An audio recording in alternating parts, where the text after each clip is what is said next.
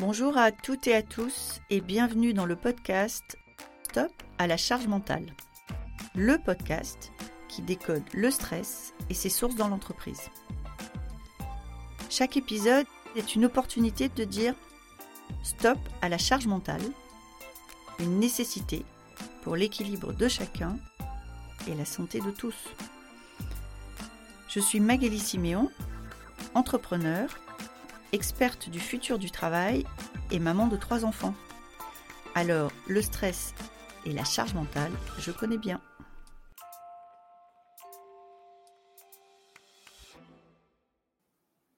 Bonjour et bienvenue dans cet épisode du podcast Stop à la charge mentale. Aujourd'hui, je reçois Vincent Beau, qui est un chercheur et dont la spécialité est l'impact concret de la qualité de vie au travail et sa rentabilité pour l'entreprise.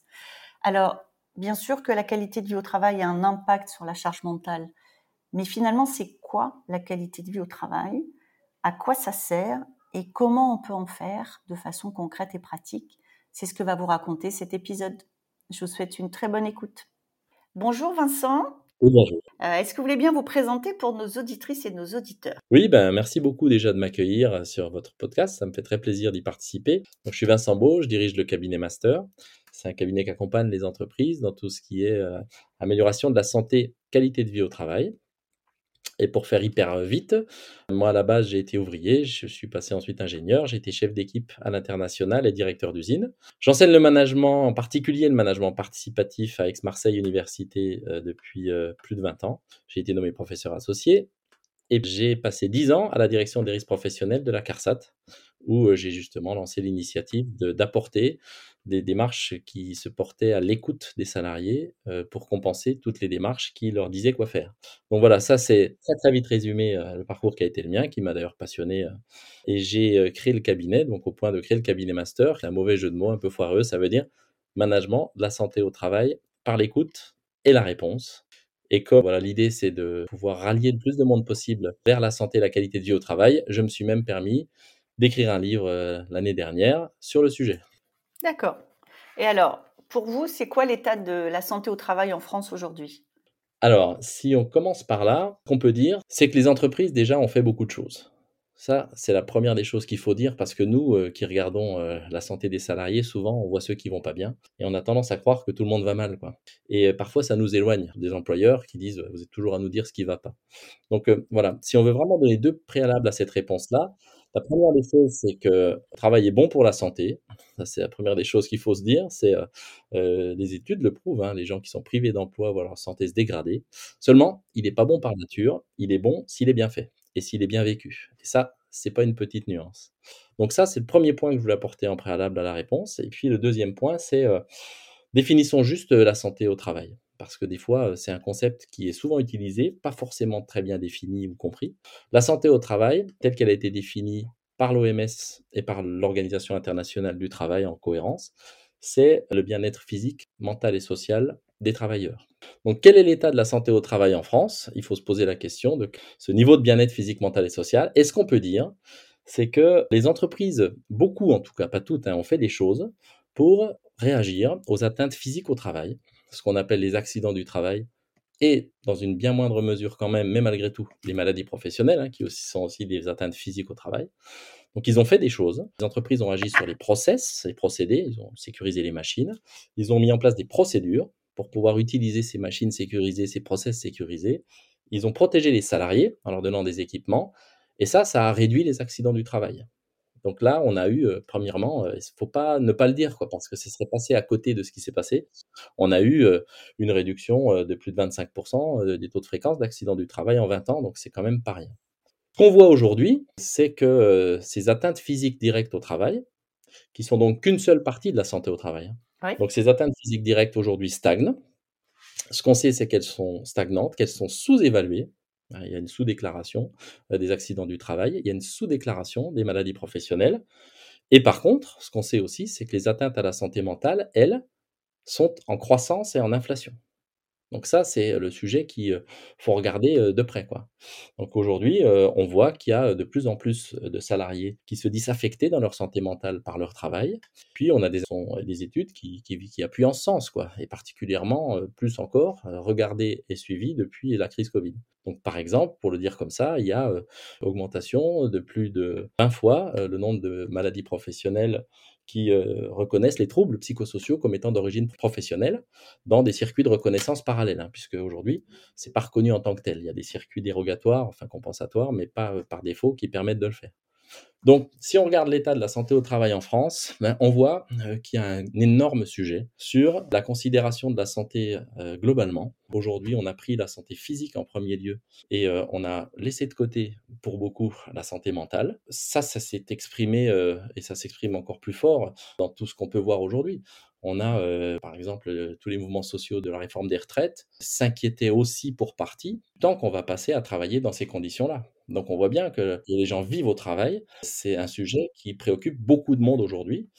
Et si je donne un autre indicateur, c'est qu'on voit bien qu'on a vu aussi, notamment de la part des jeunes générations, qui euh, parfois s'appellent les bifurqueurs et qui disent, voilà, on a des exigences que peut-être notre génération n'avait pas pour que ce travail-là pense pour nous et respecte nos équilibres également. Donc voilà, la santé au travail en France, elle ne porte pas ces exigences si elle les avait déjà en elle. Et il y a, je pense, le bon moment, en tout cas le bel enjeu, que de faire coïncider euh, les attentes et que les entreprises, les organisations peuvent offrir sur ce sujet-là. En, vous écoutant, il y, a, deux questions qui me viennent. Alors, je vais poser les deux, comme ça vous verrez comment vous répondez. Vous n'avez pas trop parlé de la santé sociale et j'avoue que je serais assez euh, intéressée à, savoir euh, comment vous la définissez. Et puis, sur la baisse des arrêts de travail et les atteintes à la santé physique, mmh. est-ce que vous pensez qu'un certain durcissement en termes législatifs euh, a pu aussi contribuer à ce que les entreprises se saisissent vraiment du sujet Pour la première question, le concept de santé sociale n'existe pas vraiment. Si je reprends la définition de l'OIT et de l'OMS, disent que la santé, et donc la santé au travail, est un état de bien-être physique, mental et social. Donc on parle de bien-être social, on ne parle pas de santé sociale. Juste pour mettre cette, cette nuance-là. Alors comment on l'explique? En fait, ces trois composantes, c'est ça qui est super intéressant quand on s'y attarde, ces trois composantes sont totalement intercorrélées.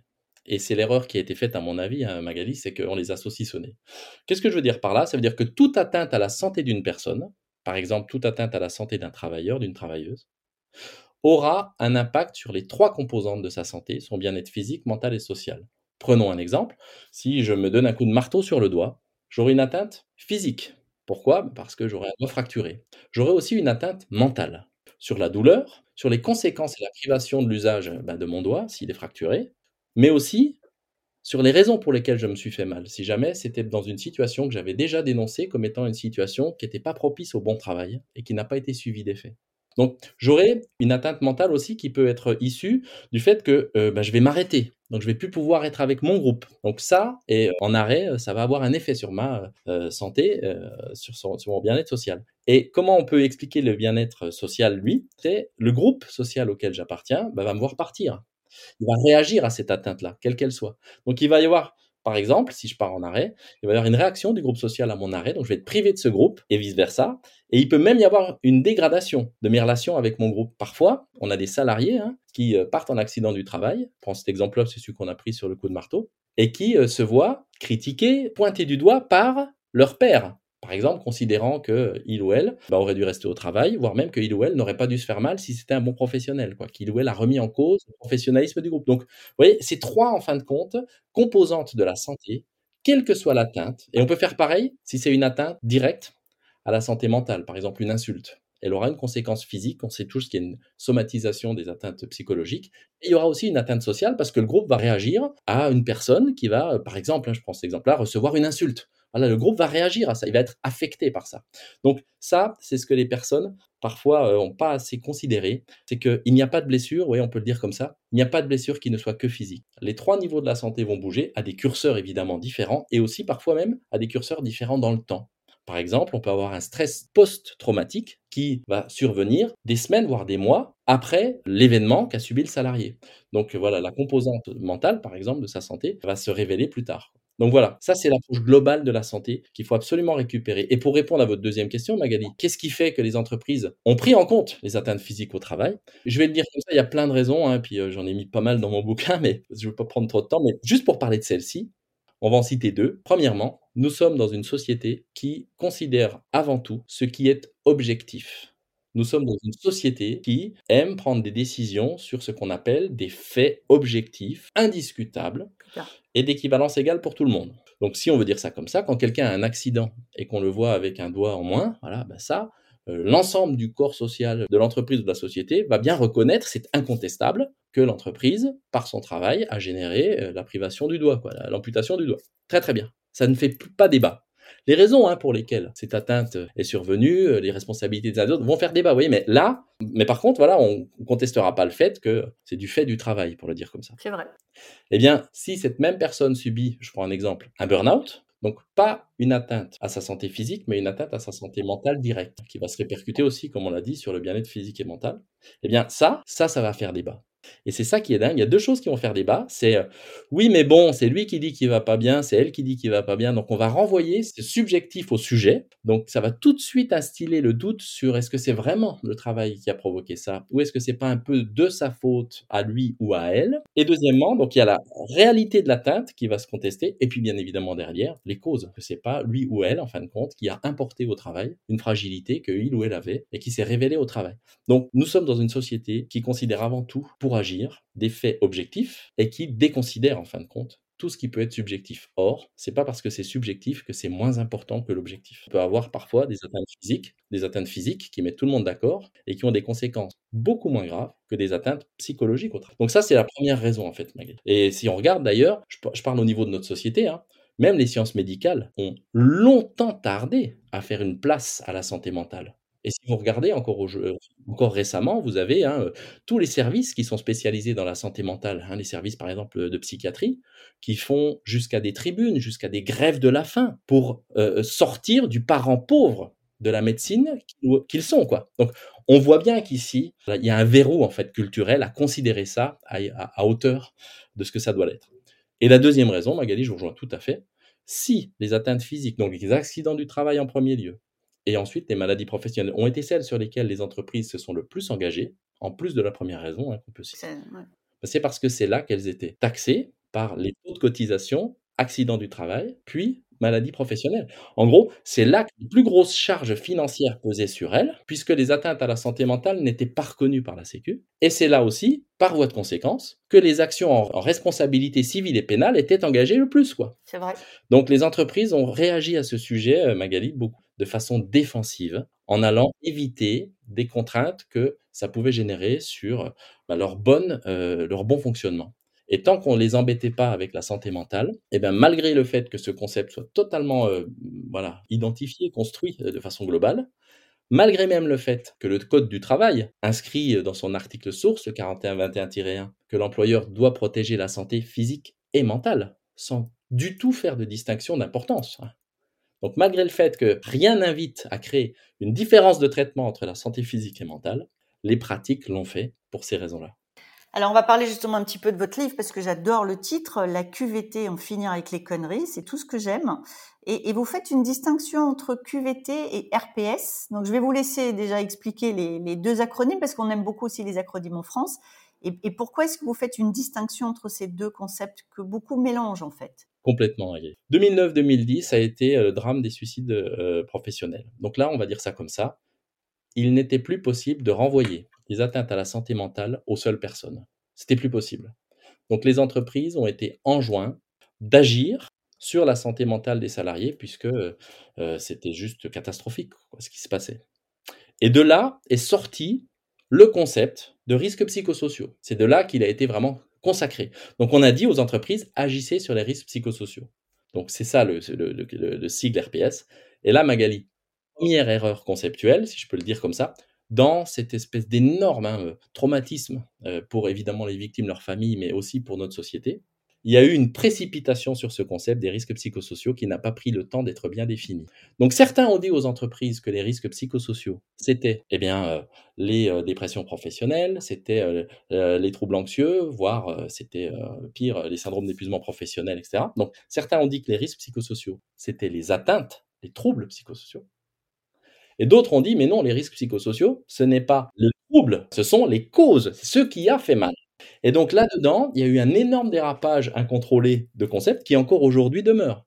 Euh, c'est ce que je dénonce dans le livre. Dans le livre, j'ai fait un recensement, vous voyez, des définitions aujourd'hui en vigueur hein, des risques psychosociaux qui s'entrechoquent les unes les autres. Certains pointent les conséquences, d'autres pointent les causes, et d'autres font un, mélange des deux parce qu'elles savent pas où elles vrai. Donc, les risques psychosociaux sont sortis en fin de compte comme ça.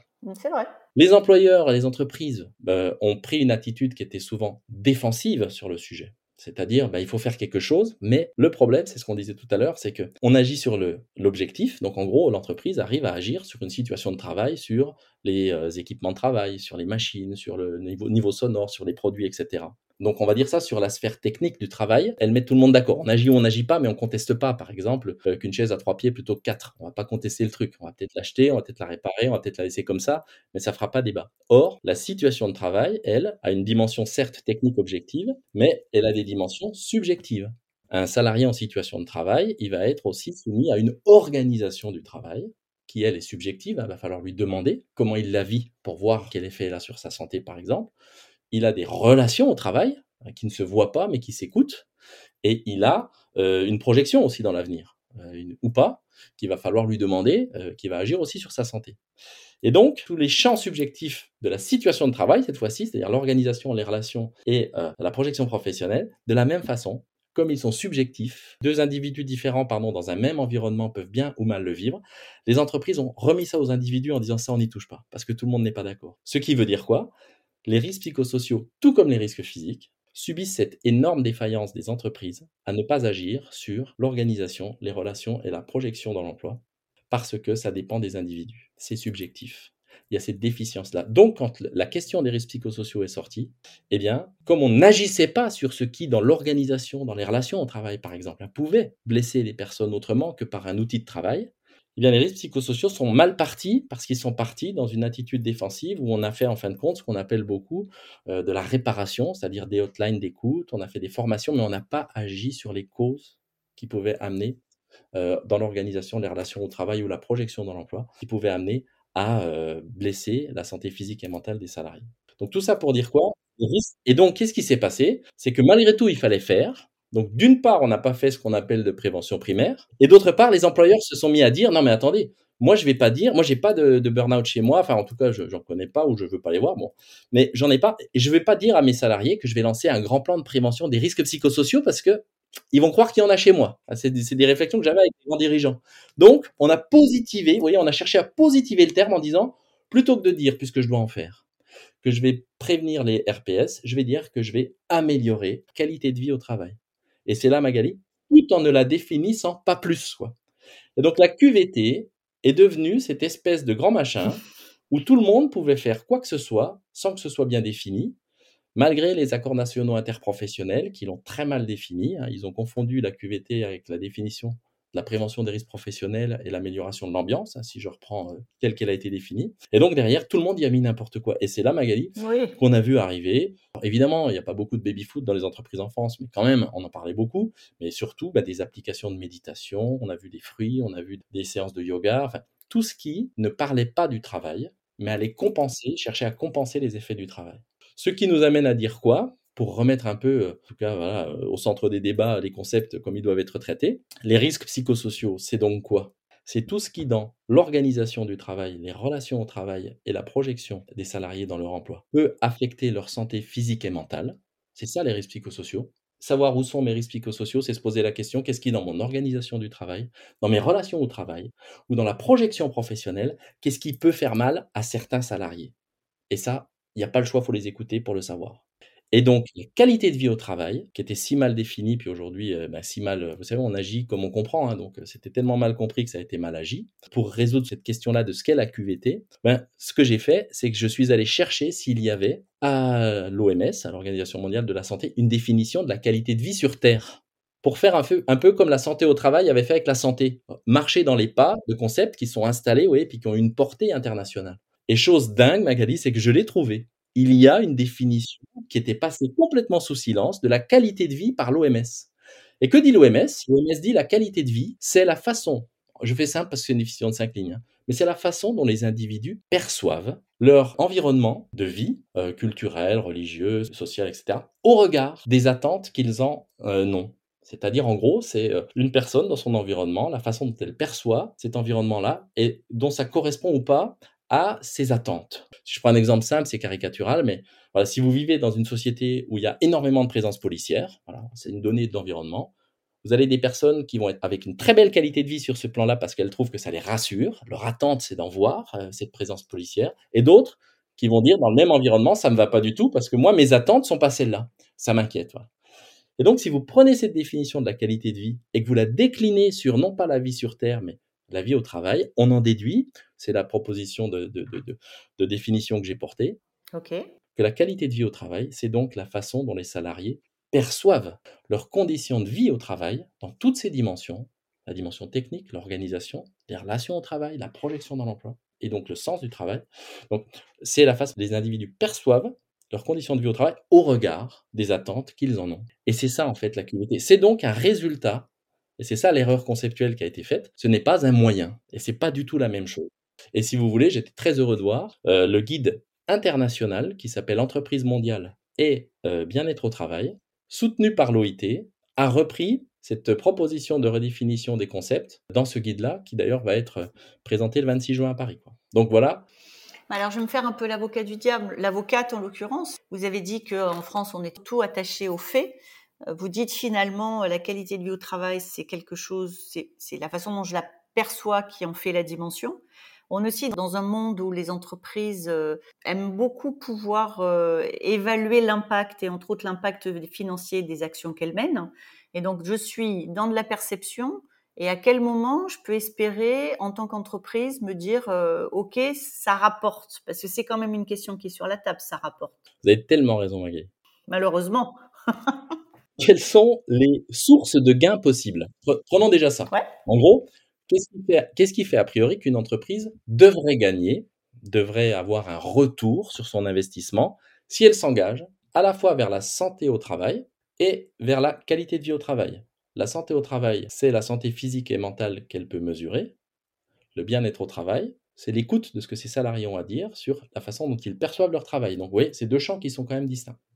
Qu'est-ce qu'elle a à y gagner? Ben, En fait, on a démontré qu'il y avait six intérêts à agir là-dessus. Premièrement, c'est il y a six enjeux à aller euh, dans ce sens-là. Premièrement, c'est l'enjeu humain.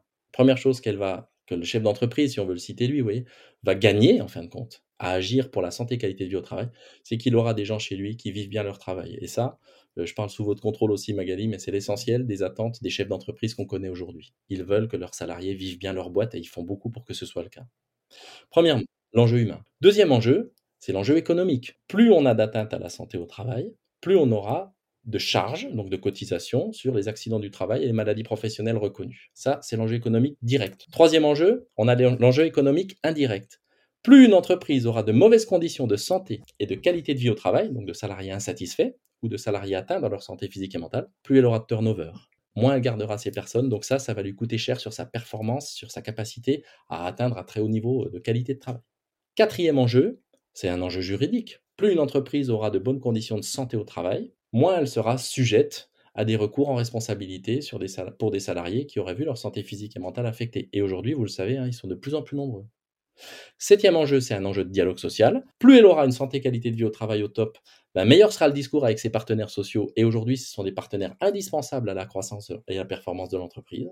Et dernier enjeu, et celui-là, Magali, c'est peut-être celui qui bouge le plus aujourd'hui, c'est l'enjeu d'image plus elle pourra affirmer qu'elle a, et non pas parce qu'elle le dit, mais parce qu'elle le mesure et qu'elle le suit et qu'elle en a fait un outil de sa politique. Plus elle aura une santé, une qualité de vie au travail élevée, en croissance, suivie pour de vrai, entre guillemets, eh bien, plus l'image, et cette image-là, elle sera très forte, on parle de marque employeur depuis longtemps, mais oui, cette image-là, auprès de ses salariés, qu'elle va pouvoir conserver, parce que ça leur donnera du sens, ceux qu'elle pourra attirer, parce qu'ils auront envie d'aller rechercher ce qu'on disait tout à l'heure, des équilibres qu'ils attendent, qu'ils exigent aujourd'hui de leur et puis derrière même, si ça peut aller jusque-là, c'est encore timide, mais jusqu'au client, eh bien, plus elle aura cette image qui sera forte, eh meilleur ce sera pour elle. Donc, elle va gagner sur tous ces tableaux-là. Le souci, Magali, c'est que ce gain se fait à moyen terme. C'est pas le jour où j'investis. Les entreprises, elles, ont des objectifs de rendement, je reprends ce que vous disiez, de rentabilité à très court terme. Et c'est là, en fin de compte, où se situe un, un des gros nœuds qui sépare l'intention de l'action. Euh, vous voyez, quand je dis à un chef d'entreprise, par exemple, que l'écoute des salariés est une condition, oui, conceptuellement indispensable à l'atteinte de la santé au travail. On en cite juste deux. Premièrement, bah, la santé mentale, elle s'écoute. La santé physique, elle s'observe. La santé mentale s'écoute. Si vous n'écoutez pas, vous perdez le champ de la santé mentale, donc de la santé. Et deuxièmement, euh, la façon dont les salariés vivent leur travail, ça s'écoute. Ça ne se voit pas, sauf pour l'environnement technique. Eh bien, dès que je lui dis, bah, cette écoute-là, il faut qu'elle se produise, ben, quand vous générez un acte d'écoute des salariés, ce jour-là, vous perdez de la productivité. Parce qu'il y a des personnes qui sont écoutées et qui ne sont pas au boulot. Et le temps que cette écoute soit travaillée et soit suivie de réponses, c'est-à-dire que des actions se passent, quoi. C'est-à-dire que le salarié ne soit pas que écouté sur des problèmes, mais participe aussi à leur résolution. Tout ce temps, ce changement d'un management qui est encore très descendant pour qu'il devienne plus participatif et qu'il associe les salariés voilà, à l'amélioration continue de leur propre situation de travail, tout ce temps investi met du temps à se rentabiliser sur une ligne de compte. Et c'est ce qui fait que c'est souvent le temps où l'intention lâche l'action. Mais finalement, concrètement, imaginons un chef d'entreprise euh, très... Euh, très volontaire, qui met en place ce, dispositif dont, vous parlez aussi dans votre livre autour de la qualité de l'écoute, de l'implication et de la reconnaissance, qu'est-ce que ça lui rapporte à moyen terme? C'est-à-dire, il est volontaire, il est patient, ok, mais à moyen terme, comment ça va agir sur la performance de son entreprise? La première chose qui va se passer, euh, c'est qu'il y a quelque chose déjà de bien qui va se passer pour lui je le dis parce que quand même, euh, moi qui suis tout petit chef d'entreprise, d'accord, mais c'est quand même euh, euh, le chemin que j'ai voulu traverser, passer de conseiller à employeur, même si je fais encore du conseil, bien sûr.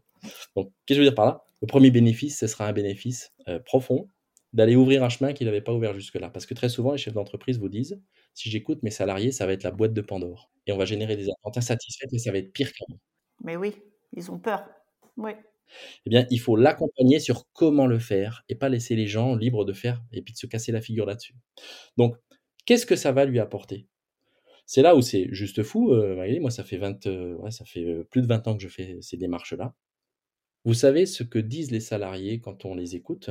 Déjà, ils disent pas tout et ils n'y croient pas. Quand un chef d'entreprise dit à ses salariés, on va lancer une démarche d'écoute dans chaque équipe, où vous pourrez parler de tout ce qui vous fait mal, vous empêche de bien bosser au travail. Que ce soit l'environnement technique, mais aussi l'organisation, les relations au travail. On parle de tout du moment que c'est factuel. C'est-à-dire qu'on arrive à se dire ensemble, ce pas des dénonciations qui reposent sur rien. Euh, eh bien, quand vous lancez cette démarche-là et que vous dites, eh bien, on réglera les choses par ordre de priorité dans chaque équipe, les gens n'y croient pas. Parce que très souvent, on a multiplié les écoutes et on a oublié les actions. On dit parfois, vous savez, la santé au travail, c'est le paradis des diagnostics et le cimetière, le cimetière des plans d'action. Donc les gens sont sceptiques, mais ils disent pas rien. Ils disent pas rien. Eh bien, ce qui sort de l'expression du terrain quand on leur demande, allez, mais comment tu vis ton travail, comment on bosse au travail aujourd'hui ensemble, comment on, vit notre travail ensemble, ce qui est super intéressant à voir, voire impressionnant, c'est l'expression collective des personnes qui remontent, elles convergent vers ça, c'est on veut mieux bosser. C'est-à-dire que les gens donnent aux chefs d'entreprise des pistes extrêmement concrètes que lui cherche à atteindre pour améliorer la performance collective. Et il remonte de ce que les gens expriment, des problèmes d'outils qui ne marchent pas, Magali, parce que croyez-moi si vous voulez, le nombre de gens qui bossent avec des outils qui ne sont pas les bons, y compris informatiques.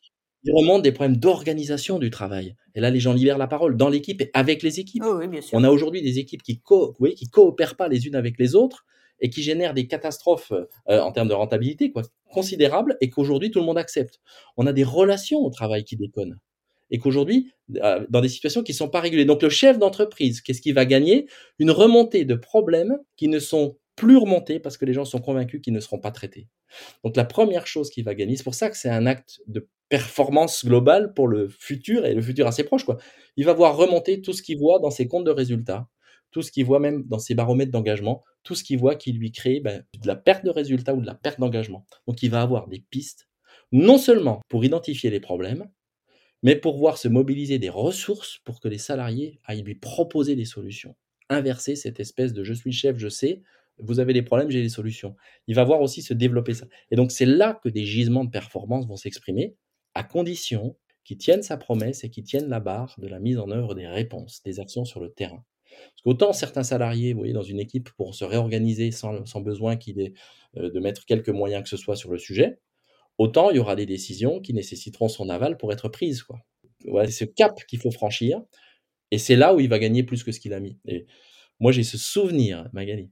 Euh, on avait un directeur général qui n'était pas du tout branché ouais, sur ces sujets-là, qui a lancé cette expérimentation-là parce qu'il voulait le vivre. Il voulait vivre ça chez lui, donc sur des sites pilotes. Et il m'a dit, Vincent, et on a mené cette action-là. Et à la fin, voilà comment il m'a dit. Il m'a dit, Vincent, à cause de toi, je me suis fait engueuler deux fois en comité euh, exécutif. Deux fois. La première fois, je me suis fait engueuler quand on m'a dit, on voit ce que ça coûte, hein, parce qu'il faut former les gens, il faut le temps d'écoute, comme on disait ensemble, il faut créer des groupes de travail où les gens débattent du travail, trient des solutions et qu'on les mette en œuvre. Enfin, ça se fait pas comme ça. Il me dit la première fois, donc quand j'ai présenté en fin de compte la facture en amont, je me suis fait engueuler une fois parce qu'on m'a dit c'est n'importe quoi, tu es incapable de nous dire exactement ce qu'on va gagner suite à ça. Tu penses que, mais tu ne peux pas nous le démontrer. Donc, et il y est allé quand même, et il s'est fait engueuler. Donc, je me suis fait engueuler une fois. Parce que pour une fois, j'avais pas un ROI qui était exactement au centime près. Et je me suis fait engueuler une deuxième fois, me dit-il, parce que quand j'ai fait l'analyse des indicateurs de performance des équipes pilotes, il avait 25 000 salariés, hein, euh, des équipes pilotes, au regard de l'ensemble des autres équipes, suite à l'engagement de cette démarche d'écoute des salariés, quand j'ai pu démontrer le gain en accident du travail, le gain en absentéisme, le gain sur les baromètres d'engagement, quand j'ai pu démontrer, on a fait des vidéos, vous verriez, où des gens qu'on pensait désengagés, euh, par, a priori, c'était que des stéréotypes, étaient capables de, oui, de faire preuve de tellement de créativité pour pouvoir apporter à l'entreprise plus que le simple exercice de leur travail. Il me dit, quand on a vu les chiffres sortir, je me suis fait engueuler une deuxième fois en COMEX, parce qu'ils m'ont dit, mais pourquoi tu fais pas ça plus vite pour tout le monde? Donc, un vrai gain pour l'entreprise potentiel. C'est comme aujourd'hui, en fait, c'est ça que j'aimerais tellement réussir à, à faire s'installer, c'est que ce n'est pas une menace, c'est une opportunité, à condition de savoir comment y aller et où aller. Voilà. Si on partageait l'objectif, comme on le disait ensemble, Magali, qu'est-ce que c'est la santé au travail? Qu'est-ce que c'est la qualité de vie au travail? Soyons très clairs sur ce que c'est et ce que c'est pas? Et deuxièmement, comment on y va concrètement? Parce qu'il ne s'agit pas de le dire, écoutez-vous les uns les autres et ça marchera tout seul. C'est tellement naïf que ça ne se passera jamais. Vincent, ça va être le mot de la fin et votre très bel exemple va être euh, l'exemple de la fin. Moi, j'adore quand on illustre, donc merci beaucoup. Je crois que s'il y avait une chose à garder dans cet épisode, c'est cet exemple, en fait, qui est hyper parlant. Donc, merci beaucoup pour ça. Merci beaucoup, Magali. Est-ce que je peux me permettre de vous dire que j'ai milité pour que l'écoute devienne le premier principe général de prévention dans le cadre de cette demande pour justement atteindre la santé et la qualité au travail?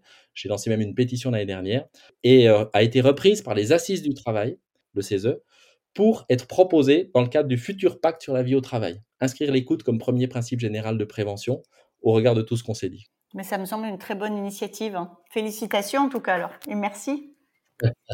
merci beaucoup Magali, puis au plaisir. Merci beaucoup d'avoir été avec nous aujourd'hui. Cet épisode vous a plu? N'hésitez pas à me laisser une note. Envie d'en savoir plus? Abonnez-vous directement depuis votre appli de podcast préféré. Et si vous souhaitez me confier votre histoire sur le stress en entreprise, contactez-moi via notre site Lily facilite la vie. Le lien est dans la description. Je vous donne rendez-vous la semaine prochaine pour un nouvel épisode de Stop à la charge mentale. Merci et à bientôt